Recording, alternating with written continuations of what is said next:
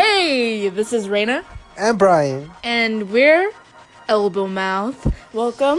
Thanks for tuning in. It's 12:02 in the afternoon. In the afternoon Afternoon. with Brian and Raina. Raina and Brian. Elbow mouth. Elbow Mouth. Now, there's some traffic on the 404 and some backup on the 909, but besides that, today's a smooth sailing morning. Uh, wacky Brian got some wacky stories to share tonight. Wacky stories in the afternoon. Got some wacky stories? Yeah. Wacky stories all day.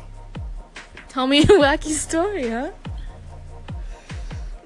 The other day, I was walking down campus. Because I'm a college man, you know, college. College, Yeah, school's life, you know. School. Go to school, kids. And the squirrel jumped off the palm tree. Oh shit, was it okay? It seemed fine. I got up rather fast. That's the wacky story. Damn, that's a wacky ass story. Thanks for sharing, Brian. Right now we're gonna play some some some classics. Uh, Ah, hope you like it.